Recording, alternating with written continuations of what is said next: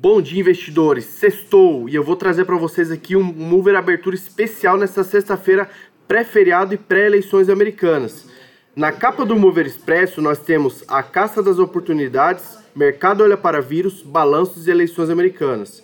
O índice Bovespa acumula uma queda de menos 4,62% no semanal, embora tenha se recuperado com uma alta de 1,27% ontem, na abertura dessa sexta-feira, o índice futuro Ibovespa abriu em leve queda de 0,4% na casa dos 95.500 pontos. Os principais índices futuros americanos seguem em queda, mas um pouco menor que na madrugada. Um índice interessante de acompanhar, principalmente nesse período, é o VIX, o índice do medo, que dá o tom da volatilidade, que a semana teve muita e nessa sexta-feira ainda nos pede cautela. Dos mercados, é, pode refletir aqui na nossa bolsa também. As ações europeias oscilam após uma série de balanços trimestrais relativamente positivos e de dados econômicos melhores que o consenso. Hoje é final do mês e é importante destacar como cada ativo performou. As ações globais estão na pior queda semanal desde março, em grande parte reflexo da volatilidade pré-eleições americanas, que acontecem na próxima terça, e também dos novos lockdowns pela Europa por conta dessa nova ameaça da nova segunda onda do Covid, que ajudaram a impactar nesta semana principalmente.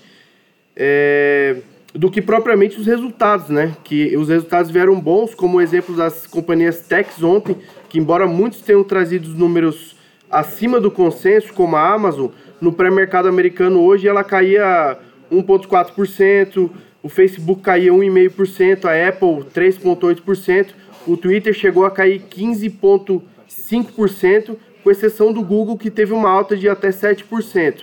Aqui no Brasil também tivemos diversos exemplos reais durante a semana de que, mesmo com balanço bom, números bons, a volatilidade externa e também interna pesou na nossa bolsa e nesses papéis com resultados bons. Nossos contribuidores esperam um curto prazo ainda de incerteza e volatilidade. Como comentou hoje para o mover Rafael Ferri, o mercado está chato e difícil de operar. Sempre estamos a, estamos à caça de oportunidades, mas o cenário atual não ajuda.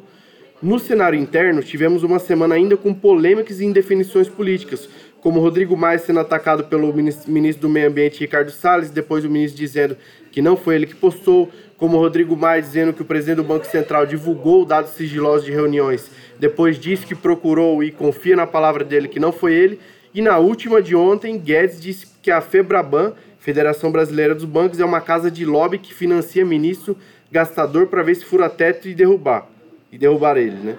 A declaração repercutiu durante o fim dessa quinta e ainda pode trazer alguns ruídos hoje e talvez na semana que vem, né? Temos que acompanhar. Hoje teremos diversos dados a respeito do desemprego e inflação na agenda econômica local e de inflação nos Estados Unidos. É importante acompanhar no TC Mover que teremos os dados em tempo real e sempre com o consenso que o mercado esperava e ver qual será o reflexo na economia e seus impactos. Nos destaques corporativos temos Fleury, B2W e lojas americanas, que apresentaram bons resultados ontem. A Suzano, que teve uma diminuição do seu prejuízo líquido, mas ainda é impactada pela dívida em dólar. A Wine, o e-commerce de vinhos, que decidiu cancelar a oferta pública na B3, juntamente com outras 15 desistências de IPOs nas últimas semanas. Entre outros destaques corporativos, temos BTG Pactual, UBS, Itaú, Bradesco, Petrobras, GPA e Links. Segunda-feira, devido ao feriado, não teremos pregão e já eleição americana na terça.